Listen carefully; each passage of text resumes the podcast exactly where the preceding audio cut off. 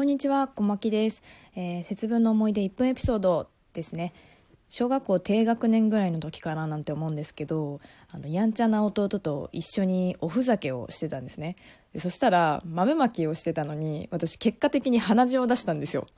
なぜかというと、鼻に大豆を詰めてどこまで飛ばせるかっていうのを競ってたんですけどね。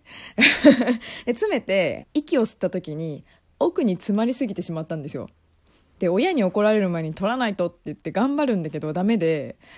もう鼻血も出てしまったから親に仕方ないから言ったんですけどもうなんで鼻血てたかはねさすがに言えなかったですね、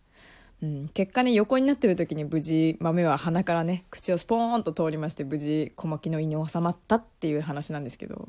うん、証拠隠滅でしたね。ということで以上節分の思い出1分エピソードでした。